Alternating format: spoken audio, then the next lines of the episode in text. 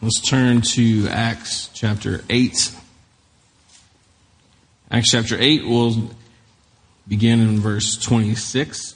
You can follow along on the, on the screen if you like. It says, "Now the angel of the Lord said to Philip, 'Rise and go toward the south to the road that goes down from Jerusalem to Gaza. This is a desert place.' And he rose and he went. And there was an Ethiopian, a eunuch, a court official of Candace, queen of the Ethiopians, who was in charge of all her treasure. He had come to Jerusalem to worship and was returning, seated in his chariot, and he was reading the prophet Isaiah. And the Spirit said to Philip, 'Go over and join this chariot.' So Philip ran to him and heard him reading Isaiah the prophet and asked, 'Do you understand what you are reading?' He said, 'How can I unless someone guides me?' He invited Philip to come up and sit with him. The passage of scripture that he was reading was this: 'Like a sheep, he was led to the slaughter. Like a lamb before its shearer is silent, so he opens not his mouth. In his humiliation, justice was denied him. Who can describe his generation? For his life is taken away from the earth.' And the eunuch said to Philip, 'About whom, I ask you, does this prophet say this? About himself or about someone else?' Then Philip opened his mouth, and beginning with this scripture, he told him the good news about Jesus. And as they were going along the road, they came to some water. The eunuch said, 'See, here is water. What prevents me from being baptized?' And he commanded the chariot to stop, and they both went down into the water, Philip and the eunuch, and he baptized him. When they came up out of the water, the Spirit of the Lord carried Philip away, and the eunuch saw him no more and went on his way rejoicing. Philip found himself at Azotus, and as he passed through, the, he preached the gospel to all the towns until he came to Caesarea." All right, so um, in I'm going to start a, a series next Sunday, and I'm just asking the Lord, what do you, what do you have for us today? Um, came back to this text. It's one of my favorite little stories, kind of just tucked away there in Acts. Um, there's a couple of different ideas to draw out today, and so uh, maybe one of them is for you, maybe all of them for you. Uh, but let's see what God wants to say to us. Uh, so in this story, you have you have two two main characters, two men who don't know each other. You have Philip, and you have this Ethiopian man uh, whose name we never we never learn. So Philip. Uh, Philip was a leader in the church in Jerusalem. And so if you are familiar with the first part of the book of Acts, where uh, the disciples are praying and uh, the Spirit of God descends upon the room, just like Jesus said he would, and the power of God uh, fills up all of the people in the room, and there are all these miraculous things that are happening, and they're worshiping God in these different languages, and Um, this is just a, this incredible movement of God among this like little church of people, and everyone in the town started to ask all these questions. And so uh, Peter gets up and he delivers this sermon and just lays out the, every, all the good news about Jesus. And thousands of people came to know him, Jesus as Lord that day, and the church was born. And uh, we read about. Um, Through those first couple of chapters about the the self-sacrifice and generosity of this group of people, and how they devoted themselves to the apostles' teaching and to the fellowship with one another and to uh, the breaking of bread and communion, and also around the table with one another, and they devoted themselves to prayer, and the Lord added every single day to their number those who were being saved. Uh, we read about them, uh, if someone had a need, they had to find a way to meet that need. And if they couldn't meet it, they would go sell some of their possessions and take that money and give it to the person who had a need. And so there was just this generosity of spirit. There was this, just the miracles of God's presence just rolling through this city. Um, Philip was a part of that. Philip was, was one of the leaders of that church there in Jerusalem. And, uh, persecution broke out. And there was Roman persecution, and then Uh, Brett Chalene was talking to me about this between the services, in, about the persecution from the, the Jewish leaders as well. And so this group of Christians began to be arrested and beaten and threatened, and some were killed. And so it became one of those things where uh, they basically the persecution just pushed the people out of the city into all the surrounding regions and actually just spread the gospel further. Um, they thought they were shutting it down, but you can't stop what God's doing. And so that's how part of how the, the gospel got to all these surrounding areas. And so Philip was a part of that generosity of spirit, a part of the miracles of the New Testament church. And he was one of the persecuted who felt God leading him to go. And as he went, he was going to share the good news of Jesus. And so um, that's a little, little bit about who Philip was. Now, this Ethiopian man, we don't know, we don't know much about him other than the fact that he was uh, in charge of the money for the queen of Ethiopia. So he was uh, must have been held in high regard, must have had a lot of integrity in order to have that role.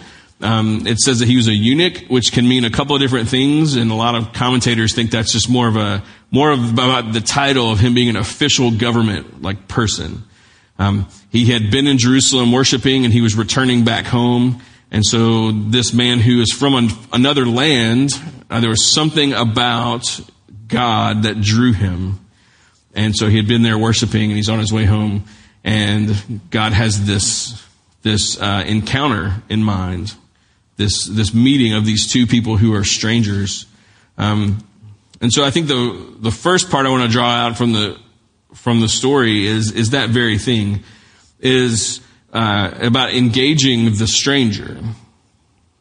And even that word has certain connotations with it, right? Um, I say. Uh, if I say the word stranger, the next word you think of is danger. Stranger, danger. And that is from this movement to try to like train children in uh, like um, being discerning to the best of their ability about people that, about adults that they don't know. Incredible, important work. This must be done. So don't hear me trying to say we shouldn't be doing that. But along with that has come this this negative connotation of of strangers, even the fact that it's rooted in the word strange, you know. That stranger becomes some someone that you don't know. Along with it becomes just someone who just isn't like you in some way, you know. They may they may look different than you do. They may speak differently than you do. They may be dressed differently than you do. Um Anything about them that is not familiar to you that says that, oh, you're not you're not one of me, or you're not one of us, we label as stranger, and it becomes negative in a sense, you know. This is a part of how we're trained in our in our world to think about people that are different than us. I think that a better way to maybe say it is that a stranger is someone who doesn't have the sense of belonging in a certain context that you have. So you're like, well, I don't, I don't know you. You're not one of us. And that becomes like a, I'm skeptical of you kind of thing. I'm going to keep you at arm's length because you're not, you're not like us. Even in this specific story, you have a Jewish man and an Ethiopian man. They're not only from different, like they're, they're from different countries. They're from different like ethnic backgrounds and customs, and their skin color is different from one another. Now we know we know what a dividing point all of those different things can be in our world. And so by worldly standards and worldly thinking, they should have looked at one another and said, you're not like me. I don't trust you. Why are you walking toward my chariot? Or, he's not like me. He's not one of us. Why should I go over there and talk to him? That's that's the way that we're taught to think in our world. However, the Bible lays out a very clear plan of how God wants his people to engage strangers, to engage those who don't have the same sense of belonging that we have in a certain context. That the world is out there saying, you're not one of us, you can't come in here. You're not like us, you're not welcome here. All that kind of stuff. But God says, no, my, my people are actually to be the welcomers. My people are the ones who are looking for people who don't have a sense of belonging and saying, hey, you, you can, you can belong here. I could read verse after verse after verse, Old Testament and New Testament, that talks about this. That we are countercultural in that way. That's, that's who he's making us, who he's called us to be. And that is because it is a reflection of God's heart for those made in his image. He's not trying to just make us like nice people, you know. It's not an episode of Mister Rogers that we're talking about here of like, let's just be kind to each other because uh, that's just a nicer way to live. He's like, no, hospitality to those who don't have a sense of belonging, like welcoming them, uh, is a reflection. It's a shadow of this greater heavenly reality of God welcoming all those like sons and daughters made in his image, regardless of what they look like or where they're from or how they speak or how they're dressed, what they've been through or what they're going to do. Um, he's like, no, come on.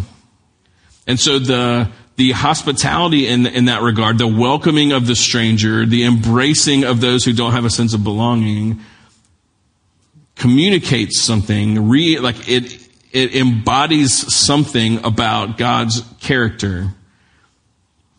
So God looks at Israel, and then when when Israel, uh, when it's no longer just about Israel, it's about the church, he looks at his people and says, everywhere else around the world, they can segment off based on this and this and this and this, but for you, you will be the welcomers of the stranger. Because this whole world is trying to divide and separate and, and make a hierarchy out of things, and I'm here to show you how things were really created to be. Which is, come to me, all who are weary and heavy laden, and I will give you rest. So, we are kind of stuck in between those two things sometimes. We're caught between what we are trained to do in our in our world, which is to see anyone that's different than us as other, which means I'm going to keep you at arm's length until I've vetted you, that kind of thing. Um We're caught between that automatic behavior and then this kingdom ethic of welcoming in the stranger. Now, hear me, hear me like making sense of this. Like, um, there has to be wisdom in all of these things. Okay. So don't hear me throwing heavenly wisdom out of the gate. What I'm saying is that tension that we feel sometimes, uh, is because we've been taught something and we're, and now we're also learning something. And a part of walking with the Lord is him teaching us how to let go of, of what we have been poorly taught. And learning how, as kingdom people, to bring belonging to those who don't have it. Especially in environments where we do have belonging. That's, that's really so, so essential to it. Um, in places where you fit in and you feel like normal, because this is just, these are like, these are your people, these are your environments, these are the places that you're comfortable. Those are the key environments where we're supposed to be looking for those who don't share that sense of belonging. For example, um, you're like where you work, normal rhythms of coworkers and comings and goings, all that kind of stuff. And then you get a you get a new a new person that shows up. Well, they don't know the routines. They don't know how, how things work around there. They don't know the traditions. They don't know the inside jokes. They don't, they don't know any of those kinds of things. I saw the episode of The Office yesterday where they merged the branches.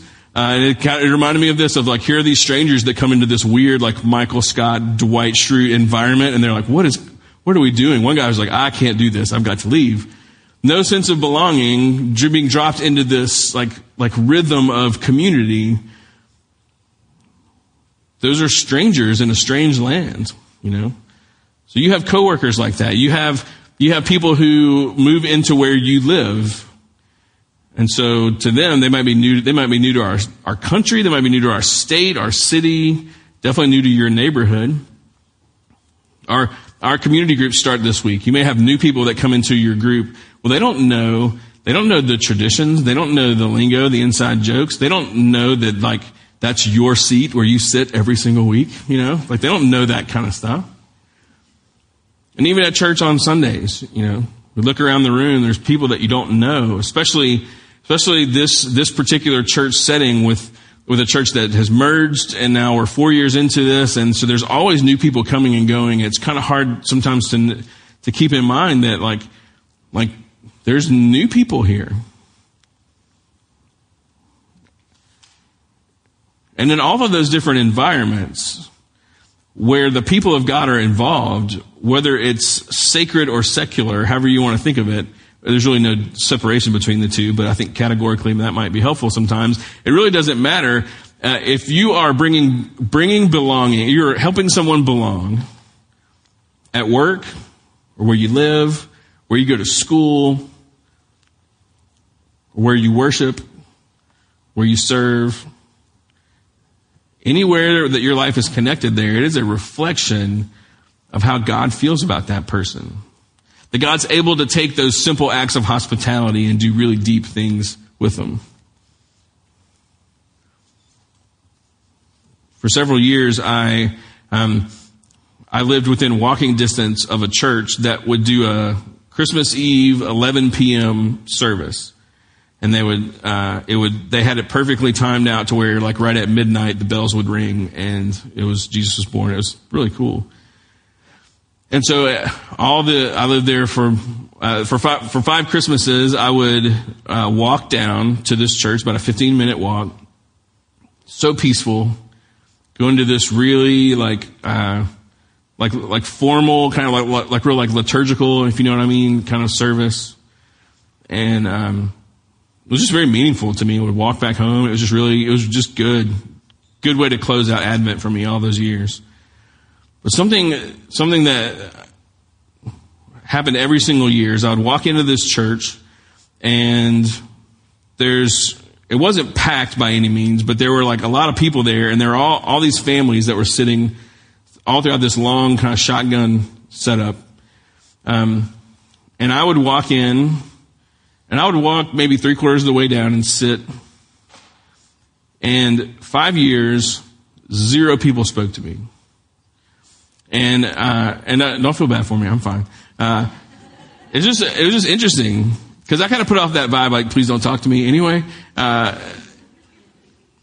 I don't mean to, but it it happens. Especially in that time, like I wasn't there to make friends. I wasn't there to meet people. I was there for one reason. However. It's Christmas Eve, everybody's there with their families, and you got one dude sitting by himself. No one's going to talk to him. I was like the, I told the early sir, I was like the old man in Home Alone, you know. No one's going to come and talk to me, come on. And so I noticed it the first year, and then the second year, and then it just became a game in my head, and every single year. And then I, now I've moved on this side of town and don't get to go, but what, what if I had been in a really dark place? You know, what if I've been questioning a lot of things, and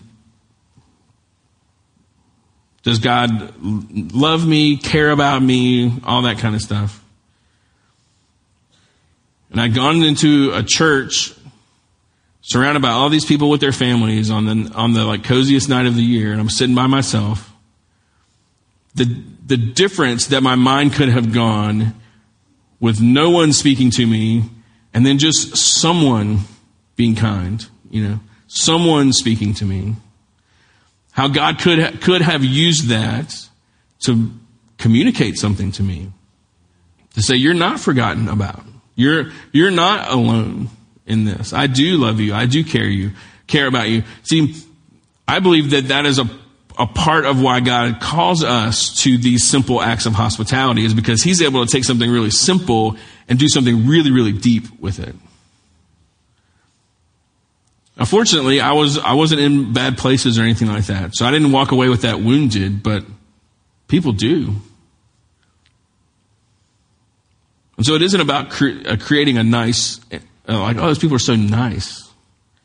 It's us believing, like, hey, God's going to use this to say something really deep to you. That's a part of who He's making us out to be.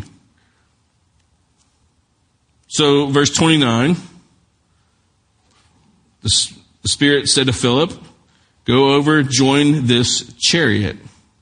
Okay? Now, maybe that was common then. You know, I don't, I don't really know. Uh, to go and just jump in, I don't know, we don't jump in people's cars, you know, around here kind of thing. But, um, But you know, among us all the time, there are those people who are like, they're foreigners in a foreign land, in these different environments that we go into.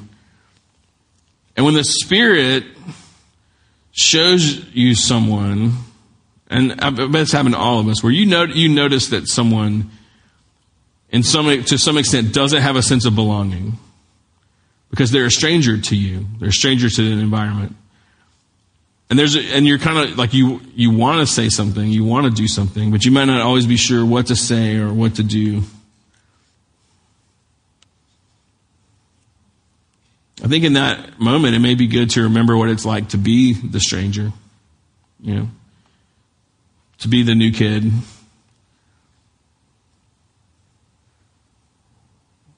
Perhaps a part of what today is, is just a reminder, you know, for us to like lift our heads a little bit. Um, because when you have a sense of belonging and you go into an environment, uh, work, church, you know, whatever it is, like you're, you're kind of going about your normal thing. And we tend to gravitate toward those who are not strangers to us. And, uh, especially at church, there's some people, this is the only place that you see them. And so, of course, we're, we want to take advantage of that time and do all those kinds of things. And that's, that's, there's so much goodness and beauty in that, of course. I'm not shooting that down at all. But I think it's a reminder to me and hopefully to all of us to, like, to look around a little bit, you know, and to recognize those who don't have that sense of belonging that you have. And to see how God would maybe want to use you to do something really simple but really beautiful at the same time. We also had to be like in touch with the Spirit enough to hear Him say, go talk to that person. Or grab a buddy and go talk to that person. We have to be willing to say yes when He says go. You know. Now, let's keep, let's keep going. Verse thirty. Philip ran to him, heard him reading Isaiah the prophet, and asked, do you understand what you are reading? He said, how can I unless someone guides me? And he invited Philip to come and sit with him. Okay. Now, I wish that I could tell you, if you'll just say yes to the Spirit, that every single act of hospitality is going to go as smoothly as this one did. Okay. But we all know that that's not true. We've all like stepped, put ourselves out there and taken that risk. And walked away just crumbling on the inside of it. That could not have been more disastrous. We've all done it. Uh, we've all had people come up and try really hard, and you walk away and you just feel bad for them. You're like, that's so sweet that you tried, but, uh, you know. I'm not here to give a TED talk on how to be nice and how to talk to strangers and all that. Um, I'm by no means an expert at this. But I'll say this. It will not always go as smoothly as it does in this text. But it will never go as poorly as you think it's going to go when you run that scenario and decide to not do it. You know? That if, if you are trying to honor the Lord and honor this person or this group of people, even if it feels a little cringy at times and you kind of didn't know what to say and you like, what? You just have no idea how God can use that. It's fine. So it may not always be this easy, but it will never be as hard as it is in, in your head as far as like disastrous. Like you will not do more harm than good ever. God's not going to like let that happen. So when He says go, just, just go. He'll give you what you need. Like, we can look at this as it's like, man, Philip sure was good at that. He sure knew what to ask. He sure knew how to respond. Or we could say, man, the Spirit sure did hook him up with words. Spirit sure did give him the, the right question to ask. Now let me jump topics a little bit. Talk about the Ethiopian man for a second. Look at look at verse thirty-one. Philip says, do you understand what you're reading? He responds, how can I unless someone guides me? Not a very typical response between two men. Men are usually very hesitant to admit they don't know something or understand something. We don't see rivalry here. We see this really beautiful humility and a teachability that I think is so, so, so important. We talked about this in the men's gathering on, on Thursday a little bit, about how how easy it is after a while to kind of plateau in something as far as like being a learner, you know. Like you first come to know the Lord and you're like, you want to read the Bible, you want to go to church, you want to learn. There's just so much you want to learn. And it seems like over time, it's just like, not that you know everything, but you're like, you feel like you know enough. And then it becomes like, well, I just have to live out what I know. You know, I'm struggling to live it out. Okay. But here we see something modeled for us that I feel like we're really supposed to pay attention to. Is having the humility to say, I need someone to guide me. To say, I have something to learn in this situation.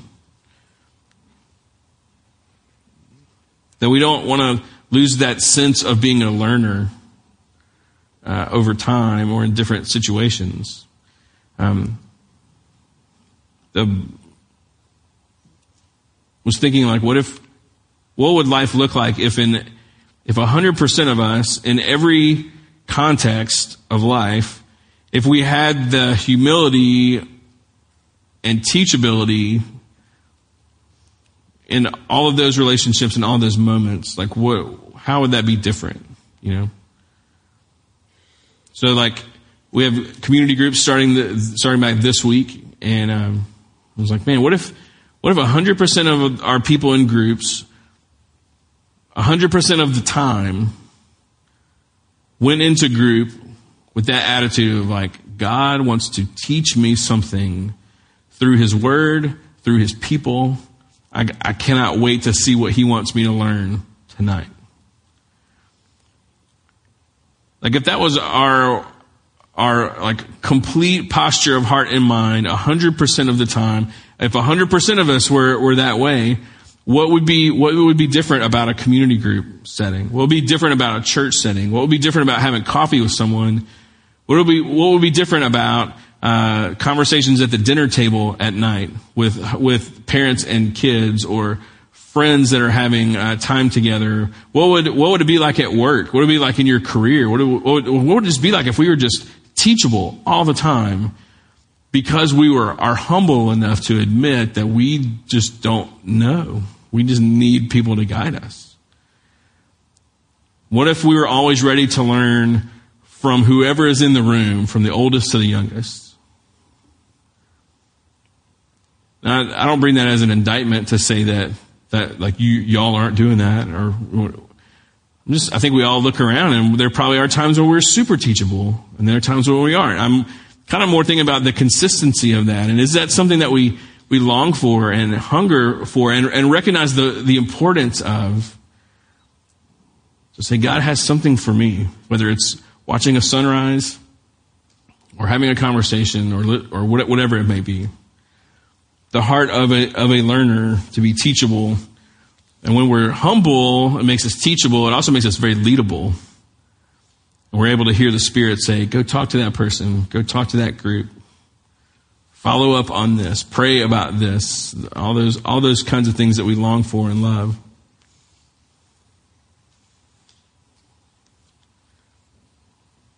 Now, if you jump down to verse twenty-four... we know that the man was reading from Isaiah. He's reading from Isaiah fifty-three, which is all about the the the crucifixion and death of Jesus and who who what it means for Jesus to die for our sins and to be resurrected.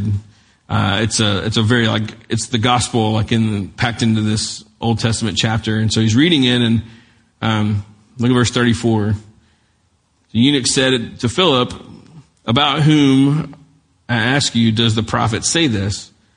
About himself or about someone else?" When Philip opened his mouth And beginning with this scripture, he told him the good news about Jesus. So what he's asking is, he's like, I'm reading this passage that's about Jesus, but the man doesn't know that his name is Jesus. He doesn't know, he doesn't know the full story. He knows a little part of the story. And so what does Philip do? It says he opened his mouth and told him the good news about Jesus.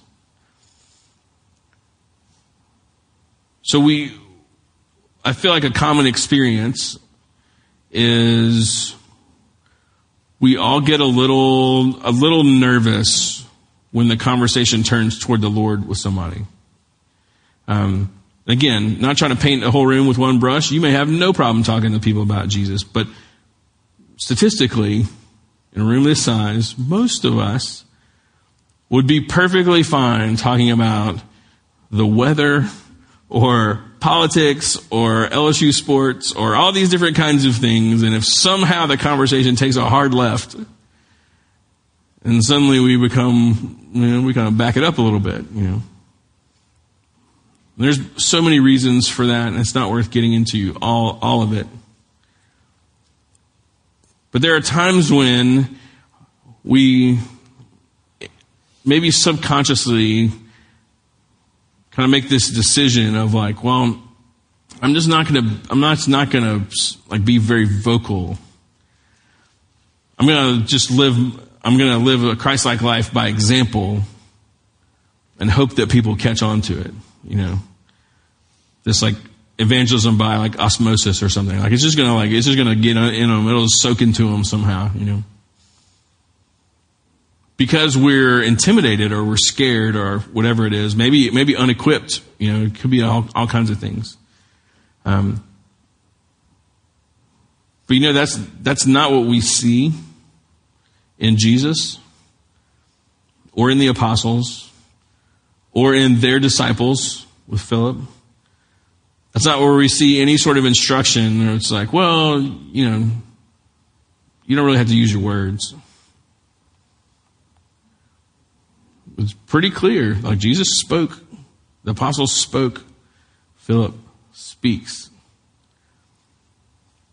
And so for us, do we need to be living like like living out our faith in a way that is an example? Absolutely, but that's going to lead to opportunities to speak, to talk about the Lord. That's the Like that is how God has designed things to work. And it's incredible, you know. And we live in a world where where our world is full of evangelists, right? People who are advocating for certain things that they're because they're passionate about it. And so we have these social media platforms, and we get to have the opportunity every day to do your own little press conference until everyone who didn't ask the question, you need to tell them what you think about, whatever it may be. Some people use that more than others, but it's we live in a very like, opinionated world where we're constantly saying, here's what I think about, this is what I'm for, this is what I'm against, and this and this and this and this. And things we're passionate about.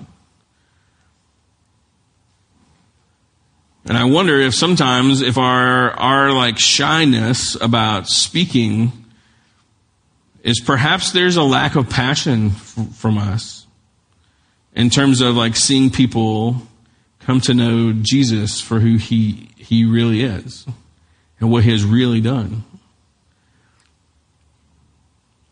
And that, again, not painting everyone with the same brush, just saying like maybe maybe we need to ask the Lord, like, why am I not passionate about this? You know? Why am I so quick to rage for something or against something and all these things that have zero eternal significance? But when it comes to speaking words of life, I just pull back. Just to ask him. And you know what? He's not going to like draw, he's not going to crush you with a hammer. Like he's not angry with you about that. Like it's, I, like he's not, he's not mad about it, but he, he wants He wants to fan that into flame for every one of us. It's just, there's just too much at stake for us to just keep just going through life, making a big deal out of things that ha- that don't matter at all, and ignoring the one thing that does, you know. And so, um, as we are like putting even like all th- kind of all three of these ideas together, one of them in terms of like engaging the stranger, bringing belonging to those who don't have a sense of belonging, and speaking words of life to people, like using our our actual words and being teachable and humble and moldable in that, like letting the Spirit like keep shaping us and forming us. It all it all really does fit together in some pretty important ways. And it's just a reminder that like we we as the people of God are supposed to we're supposed to be like both like in, inwardly focused and outwardly focused at the same time. Like we're supposed to be like fostering and developing and deepening that sense of belonging among us. Like we are, we are like our arms are locked together. Like we are a family that's supposed to be deep and wide. And it's just, it's got absolutely huge and important and wonderful.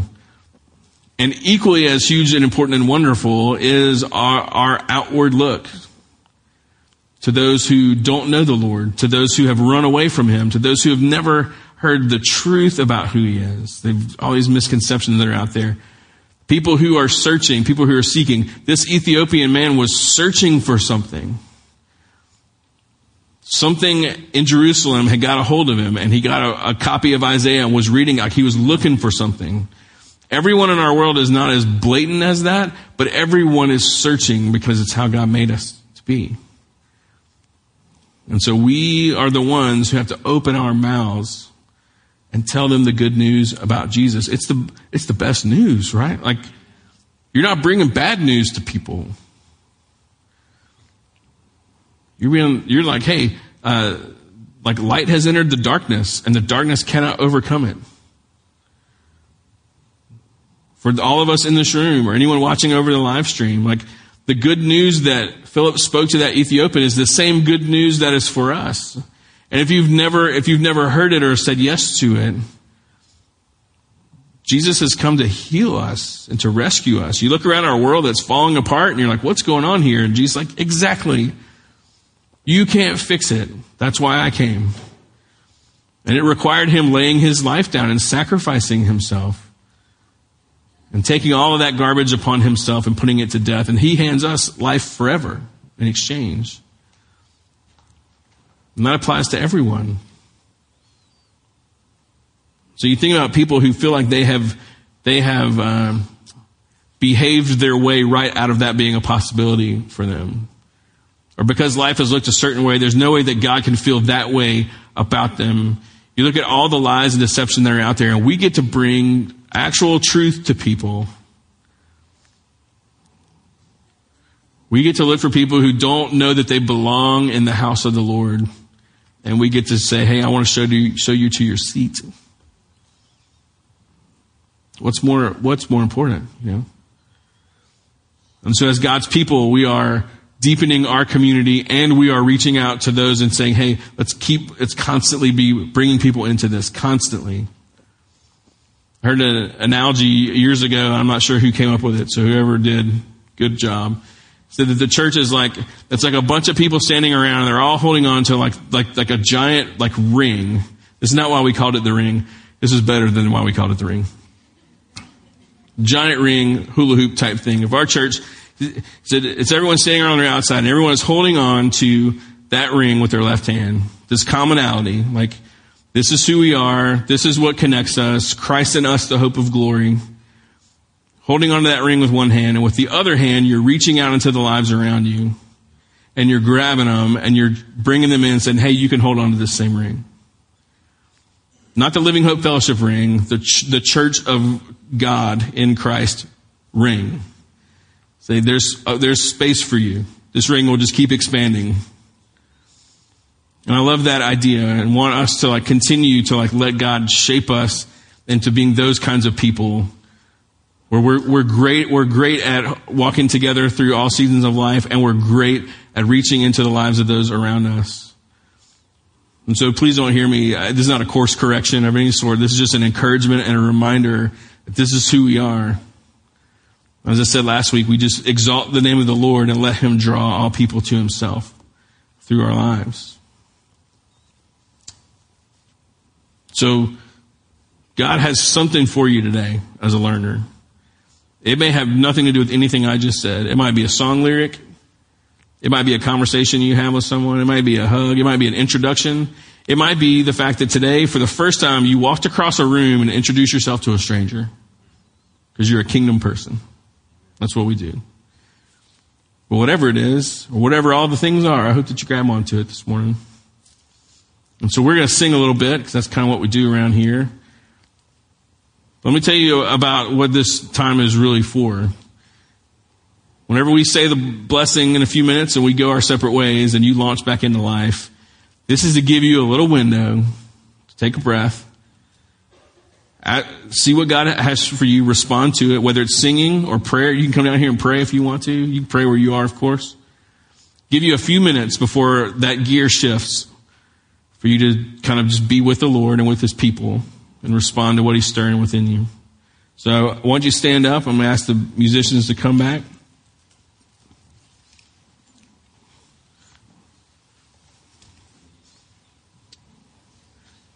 God, we come before you, and um, I'm so thankful for Philip, and I'm thankful for our Ethiopian friend, and I cannot wait to talk to them one day on the new earth. I got a lot of questions. I'm thankful for both of them giving an example of humility and teachability and leadability. I'm thankful that we just have to open our mouths and tell people the good news about Jesus. It's not, it's not hard. God, if there's anyone here this morning who's never, never said yes to that offer, never said yes to what Jesus holds out, I pray that these next few moments that you would have the most important conversation with them you've ever had. And if anyone is in that room and has that kind of talk with the Lord today, please don't leave without telling somebody about it. And God, we think about those who don't know you. We think about those in our in our world, in our those we work with, those we live around, those are in our family, those friends of ours who are far from you. We pray for them. We sing for them. We sing with them in mind. So God, whatever it is we need to respond to in these next few moments, we just bring ourselves before you. Ask you to help us to be humble and to be teachable and to be leadable as we sing and pray and respond to what you're stirring within us.